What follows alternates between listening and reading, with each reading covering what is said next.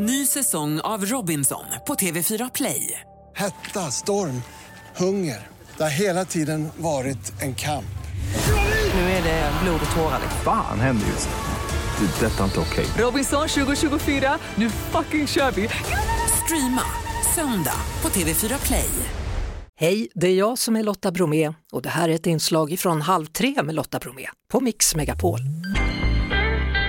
Ja, igår så var det ju då partiledardebatt, den första tv-sända sedan valet och ser man på tonen här Niklas så är det som det inte ens har varit något val emellan. Det var ungefär samma som senast. Ja, men det var det verkligen. Åtta veckor har gått sedan valet, men det lät som om det vore valrörelse fortfarande. Vi lyssnar lite grann på hur det var. Så här, jag har ungefär en kvart kvar partiledardebatt under min partiledartid och jag skulle vilja skicka med någonting här. Vad gör det med tilliten mellan väljare och politiker när man lyssnar på en sån här debatt. För tre månader sedan då stod den sidan och viftade med falukorvar. Man skulle hjälpa barnfamiljer.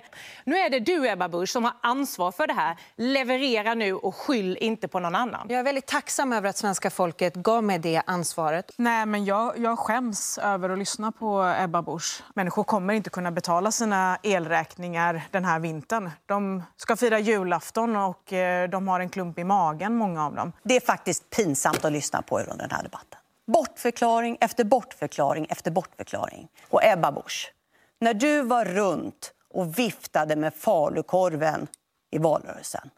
Folk trodde väl inte då att den politik du skulle föra innebar att du själv skulle få en skattesänkning motsvarande 250 falukorvar. Du kommer bli väldigt mätt, Ebba. Jag tycker att den här bitterheten som den förlorande sidan visar gång på gång här Men svara nu på frågan. Det är ju som vanligt, ord och handling hänger inte ihop. Ebba Busch. Det var ju det här med att säga sånt som är sant igen som är så viktigt i alla fall för mig. Eh, Ja, där kom ett hånskratt, eller Ja. två. Jo, så var det ju. Men vad, Ehm, vad var det för ton? Ja, det kan man väl verkligen fråga sig. Valrörelseton skulle jag säga. Alltså, eh, det var hårda angrepp och det var för dem förmodligen ganska få som tittade på den här debatten stundvis rätt underhållande. Även om den här pajkastningen också kan vara irriterande. Jag tror inte att man vinner så många väljare på att eh, vara hånfull eller uppträda hånfullt mot sina motståndare. Nej, vi kan ju konstatera att det var båda sidor som var hånfulla och kastade fram och tillbaka här. Så och, var det och, verkligen. och, och, och som väljare då så sitter man mest hemma och tänker, men vad vill ni göra åt det här då istället för att skylla på varandra hela tiden? Ja, men helt sant. Vi får ju inga riktiga svar. Och det är klart att man kan ju säga att det har bara gått åtta veckor sedan valet. Det kanske var lite tidigt att ha en partiledardebatt redan. För man kan inte riktigt ställa den nuvarande regeringen till svars. Och eh, jag fick nog uppfattningen att Magdalena Andersson var rätt obekväm i den nya rollen också som oppositionsledare. Så vem var det som vann nu då? Ja, det beror på vem man lyssnar på. Jag såg att Demoskop utsåg två vinnare, Magdalena Andersson och Annie Lööf. Eh, och tittar vi på hur det har sett ut de senaste åren så är det ju oppositionsledaren som ligger i topp ofta. Ulf Kristersson, han låg väldigt bra till i alla mätningar före valet. Eh, och nu har Magdalena Andersson tagit över hans plats i opinionsmätningarna. Men det är ju ändå ett faktum. Hon förlorade valet och han vann.